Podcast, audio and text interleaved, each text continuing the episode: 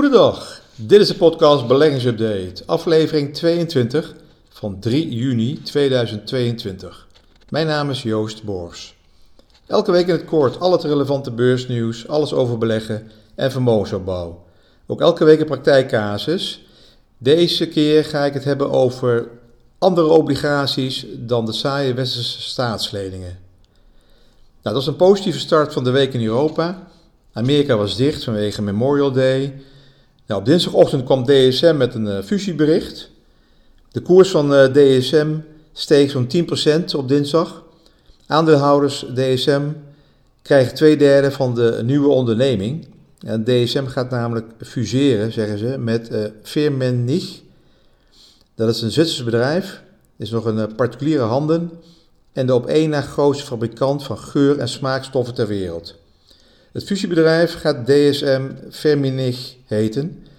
En samen willen ze de toonaangevende creatie- en innovatiepartner op het gebied van voeding, schoonheid en welzijn worden. De onderneming krijgt een uh, dubbele hoofdkantoor. één in het Zwitserse Keizer August en één in Nederland, in Maastricht. Nou, ook Unilever steekt dinsdag met 7% op op het bericht dat ze de plaats in het bestuur geven als niet-uitvoerend bestuurder aan een activistische aandeelhouder, Nelson Peltz. Peltz is de oprichter en CEO van hedgefund Triant Fund Management, dat eerder dit jaar een belang opbouwde van 1,5% in Unilever. Hij zegt mogelijkheden te zien om de winstgevendheid bij Unilever op te krikken. Unilever blijft achter bij de concurrentie, dat doen ze al jaren. En concurrenten van Unilever zijn bijvoorbeeld Nestlé, eh, Procter Gamble, Mondelez, dat soort eh, bedrijven. Ja, eerder wist de Amerikaanse miljardair met succes veranderingen af te dwingen bij die Amerikaanse concurrent Procter Gamble. Bij het concern, onder meer bekend van uh, Gillette scheermesjes en Ariel wasmiddel, had hij gewerkt in de top, net als bij voedingsbedrijven als Heinz en Mondelez. Hij is wel dus een man van, uh, met veel ervaring in de consumentenbasisbedrijven. Uh, ja, Unilever rekent erop dat hij duurzame waarde kan scheppen voor zowel de aandeelhouders van Unilever als andere belanghebbenden. Ja, Pels zal niet weggaan voordat de koers de komende jaren flink in waarde is gestegen. Hij zit er eigenlijk voornamelijk voor zijn eigen belang in. Nou, door de stijging van DSM en Unilever was de uh, dinsdag positief terwijl de rest van de wereld een negatieve beursdag had. de rest van de week eh, bleven de beurs dicht bij huis. Eigenlijk zitten we een beetje in zo'n zijwaarts patroon. Maar ja, we moeten even kijken hoe het de komende weken gaat. Uh, maar de cijfers, bedrijfscijfers, komen eigenlijk pas weer uh, over een week of vier. Dus het is even moeilijk, de aandelenmarkt. Zonder ja, nieuwe inzichten in bedrijfsresultaten en vooruitzichten van de bedrijven. Maar nu ga ik het even hebben over obligaties, maar dan niet die saaie westerse staatsleningen. Daar heb ik wel vaker over gehad. Maar eh, ja, naast die westerse staatsleningen zijn er ook bedrijfsleningen, of investment grade genoemd. Je hebt ook high yield obligaties en emerging market leningen. Oftewel vaak dat zijn staatsleningen van opkomende landen. Ik zal in het kort eh, de verschillen uitleggen. Eerste leningen met een kredietwaardigheidskeurmerk, die nu worden investment grade uh, obligaties genoemd. Dat zijn eh, bedrijfsobligaties, uh, dat zijn leningen met een vaste looptijd, die op gezette tijden een rentevergoeding uitkeren. Eigenlijk precies dezelfde structuur als een staatslening. ook aan het eind van de rit betaalt het bedrijf de hoogsom terug. Van alle bedrijfsobligaties vormen investment grade obligaties de minst risicovolle categorie bedrijfsleningen. Het zijn obligaties van de meest kredietwaardige bedrijven. Hier kan je denken aan, aan, aan de, top zit dan wel, eh, dat zijn Apple-obligaties, Procter Gamble, Shell, Nestlé, dat soort type bedrijven. de rente op obligaties van bedrijven met een solide rating, die investment grade eh, rating hebben, is dit jaar eh, ook gestegen, net als die staatslening, met bijna 2 procentpunt daarvan is uh, een half procent gevolg van die hoge kredietopslagen. En de rest is rentestijgingen. de rente op, rente op wereldwijde investment grade obligaties komt nu in de buurt van 4%. En dat niveau hebben we sinds 2011 uh, niet meer gezien. Als belegger in euro moet je er wel rekening mee houden dat van die 4%, zeker als je in een beleggingsfonds zit, nog wel dekkingskosten afgaan, hè, valuta uh, hedging. Het afdekken van de obligaties naar euro is noodzakelijk omdat het valutarisico te groot is voor obligatieportefeuilles die in, uh, in euro willen beleggen. Die immers voor hun defensieve karakteristieken in de portefeuille zijn opgenomen. Omdat ongeveer twee derde van de bedrijfsobligaties in onze in, in, in, wereldwijd actieve bedrijfsobligatiefondsen in dollars luidt, zijn die afdekkingskosten circa uh, tussen een half en 1 procent. Dus daar kom je eigenlijk reële rente op zo'n obligatieportefeuille met bedrijfsleningen, een wereldwijde obligatieportefeuille, zal zo'n 3% zijn. Ja, gelet op die lange gemiddelde looptijd van bedrijfsleningen, van zo'n 9 uh, uh, jaar, is de rentegevoeligheid uh, ook aanzienlijk. Ja, dat kan je vergelijken met staatsleningen, die ook langlopende staatsleningen, die zijn gewoon allemaal gevoelig voor renteverhogingen en ook uh, rentedalingen. Omdat de meeste investment grade bedrijven goed in staat zullen zijn om de prijsverhogingen op dit moment door te kunnen berekenen, hoeft de risicoopslag in een dergelijk scenario niet, niet verder te stijgen. De bedrijfsobligaties die ik vooraf noemde, van bedrijven als Shell, Apple en Nestlé, geven niet al te veel rente, omdat ze vaak gezien worden als veiliger dan staatsleningen, of net zo veilig als een staatslening. Dit is wel even heel kort door de bocht, hè? maar om het even simpel uit te leggen. Hè? Waarom geeft de, de, een bedrijfslening van Nestlé en Shell zo'n lage rente, terwijl het bedrijfsleningen zijn? Nou, omdat mensen dit soort bedrijven als heel erg veilig zien. En met veilig bedoelen ze dat de kans dat je je geld terugkrijgt heel erg groot is. Bedrijfsleningen met een lagere rating, eh, zeg, uh, want de bedrijfsleningen hebben ook allemaal, net als staatsleningen, een kredietwaardigheidsratingen van 3 keer A, dat noemen ze triple A. En dat gaat verder zo naar beneden naar 3 keer B. Nou, dat er een bedrijf een, een, een, een kredietwaardigheidsrating heeft van een enkele A, die zal wel een hogere rente moeten geven om beleggers zover te krijgen zijn leningen te kopen. En die zijn ook wat kwetsbaarder in tijden van recessie. Dus hoe, hoe uh, minder solide een bedrijf is, hoe kwetsbaarder een bedrijf is in tijden van recessie. En dan gaat het voornamelijk om van kunnen ze de rente betalen op hun uitstaande leningen of kunnen ze de hoofdsom terugbetalen. En vooral het laatste, je wilt toch wel graag je geld terugkrijgen. Nou, nu, nu even wat over de, de, tweede categorie, dat zijn de high yield obligaties. De zogenoemde high yield obligaties zijn obligaties die een kredietwaardigheidsrating hebben lager dan investment grade, of ze hebben helemaal geen kredietwaardigheid, helemaal geen rating. De kredietbeoordelaars, zoals Moody's, Standard Poor en Fitch Ratings, gebruiken letters om de kwaliteit van een obligatie aan te duiden. Kredietwaardigheidsratings lager dan 3 keer B, triple B, worden aangemerkt als no investment grade. En worden ook wel, als ze nog lager zijn dan die, uh, dan die triple B, hè, de richting C, 3 keer C, dan worden die ook wel junk bonds genoemd. Tegenover het aantrekkelijke rendement staat een lage kredietwaardigheid. En dit komt tot uiting in die kredietrating.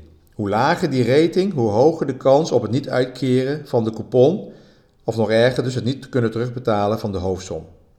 De onderneming is dan uh, failliet of in uh, van betaling. Nou, deze obligaties worden dus wat junk bonds genoemd, hè, van ondernemingen die, met een zeer lage kredietrating. Beleggers die wel van een gokje houden, kunnen dit soort obligaties kopen. Defensiever ingestelde beleggers kunnen dit soort obligaties beter mijden. Staatsobligaties zijn er doorgaans veiliger. Hoewel dit natuurlijk ook geen garantie tot succes geeft, want je kan natuurlijk ook staatsleningen kopen van landen die het niet zo goed doen. Vaak mogen pensioenfondsen geen high-yield obligaties kopen. Dit kan in hun statuten staan of in een beleggingsmemorandum van het pensioenfonds. Ieder pensioenfonds heeft dan een andere uh, ja, visie en een ander beleggingsmemorandum. Dus het hangt per pensioenfonds af. Als laatste van, de van die drie uh, obligaties, die drie categorieën die ik vooraf noemde. Als laatste, dat zijn leningen van opkomende landen. Alwel emerging markets bonds. emerging markets. emerging markets zijn wel, uh, wordt ook wel opkomende landen. Hè. De vertaling de opkomende landen zijn landen met een hoge economische groei die nog niet zo ver ontwikkeld zijn als die ontwikkelde economieën van bijvoorbeeld Europa of de Verenigde Staten. Men maakt altijd in beleggingsdingen eh, onderscheid tussen landen, die opkomende landen hebben een hele hoge groei. Er is eh, veel investering, veel kapitaal nodig. Kijk maar naar Vietnam, China, India. China met, met groeipercentages van 6 tot 9 procent. En die ontwikkelde westerse landen, die hebben gewoon een lage groei. Dat was uh, in normale tijden als er een economische groei is in Europa van 2%, dan staan we al, uh, al te juichen. Nou, dus uh, emerging marktlanden zijn dus als het ware bezig met een economische inhaalslag.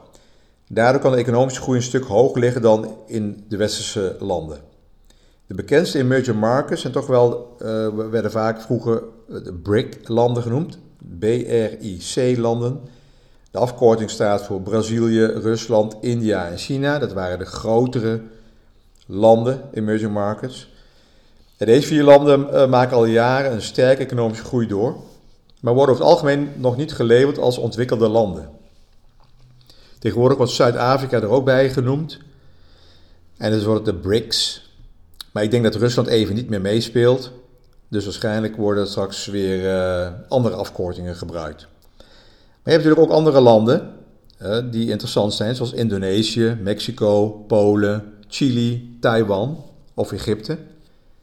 Die worden ook gezien als interessante opkomende landen. Nou, voordelen dus zijn een hoge rente, een hoge risicoopslag. Nadelen zijn risico's van wanbetaling bij een afname economische groei. Ja, verder moet je opletten in welke valuta een beleggingsfonds belegt lokaal of in de, uh, de hard currency, harde valuta, hè, bedoel je de euro en dollar. Maar dan heb je ook te maken met die afdekkingskosten, die hedgingkosten. Van bovenstaande uh, drie verschillende obligatievarianten heb je uh, diverse indextrekkers en beleggingsfondsen. Dus je moet er zelf even uitzoeken. Dus die drie verschillende beleggingsobligatievarianten, die investment grade, of de niet-investment grade, de non-investment grade, ofwel de high-yield obligaties. En die obligaties, de staatsleningen van opkomende landen, emerging market debt genoemd. Daar heb je allemaal specifieke beleggingsfondsen voor. Dus zo kan je zelf een obligatieportefeuille samenstellen. Je kan, je kan kijken of je een uh, core, een kern neemt met westerse staatsleningen. En daaronder maak je dan satellieten een beleggingsfonds in opkomende landen en een beleggingsfonds of een indextrekker in high yield en wat kapitaal richting de investment grade. En zo maak je een hele mooie portefeuille. Als je het zelf wil uh, doen, hè, vaak vermogensbeheerders hebben het al gedaan. Of als je bij andere partijen in indextrekkers, in die profielfondsen zit, dan is dat vaak al door de portefeuillemanagers een beetje zo ingekleed. En nu even een verhaal over de ontdekker of de handige gebruikmaker van obligaties met die zeer lage of geen kredietwaardigheid. de high yield obligaties. Deze risicovolle obligaties, die als junk bonds genoemd uh, worden nu, maar de naam junk bonds werd eigenlijk uh, uitgevonden door Michael Milken. Michael Milken werkte voor Drexel Lambert en Michael Milken is de koning van de junkbonds, de rommelobligaties. Hij was een omstreden pionier binnen die junkbondindustrie van de jaren 70 tot eind jaren 80. In dienst dus van de firma Drexel Burner Lambert ontwikkelde hij de markt voor junkbonds en financierde hij een tijdperk van vijandige bedrijfsovernames. Met nauwelijks eigen vermogen stelde hij dus ondernemers in staat om grote bedrijven op te kopen gefinancierd door de junkbonds. De film uh, Wall Street, de allereerste film Wall Street, is eigenlijk een beetje ook gebouwd op basis van uh, het verhaal van Michael Milken. Nog steeds uh, verwijst men naar Michael Milken als de Junkbond King. Zelf noemde hij zich de Master of Universe. Daarnaast wordt hij door sommigen gezien als symbool van de hebzucht van de jaren 80. In 1989 werd hij tot een gevangenisstraf veroordeeld wegens onder meer belastingfraude en illegaal handelen met aandelen tussen verschillende klanten, wat gezien zou kunnen worden als handel met voorkennis. Nou moet je je voorstellen hoe uh, de gretigheid is. Michael Milken kreeg in zijn topjaren een bonus van ongeveer 500 miljoen dollar. En hij ging toch nog even met voorkennis handelen om een kleine 100.000 dollar extra te verdienen. En op basis daarvan werd hij dus uh, gepakt. Met handel met voorkennis. Hij heeft twee jaar in de gevangenis gezeten en mocht nooit meer actief zijn in de financiële wereld. We hoeven geen medelijden te hebben Michael Milken. Hij is daarna als adviseur bedrijven gaan helpen. En volgens mij uit familievermogen en zijn eigen beleggingen die hij nog had, heeft hij, wordt ondertussen nu geschat op met een vermogen van rond de 1 miljard. Maar hij doet nu wel het goede doelen dingen, maar hij is niet meer actief als binnen de financiële wereld. Nou, beleggen in hoogrentende obligaties, dus ook wel die high-yield obligaties, de junk bonds, is de laatste jaren weer lucratieve business geworden. Door de lage rente die kredietwaardige obligaties geven en de verbeterde winstgevendheid van bedrijven, daar kozen een groeiend aantal beleggers om hun geld te steken in leningen van de laagste kwaliteit. We, zitten dus in we hebben gezeten in een periode waar de rente de afgelopen jaren eh, rond de 0% ging. Hè. Vorig jaar was die, waren de staatsleningen allemaal onder de 0%. En ook bedrijfsleningen, hè, je kan wel een Shell-obligatie kopen, maar dan kreeg je ook maar uh, 0,1% voor een periode van uh, 6 of 10 jaar. Dus langzaamaan gingen mensen toch weer in die uh, high-yield obligaties beleggen. Want daar kon je nog een hoger percentage krijgen. Ja, en ook veel overnames de laatste vijf jaar zijn weer deels gefinancierd met de rommelobligaties.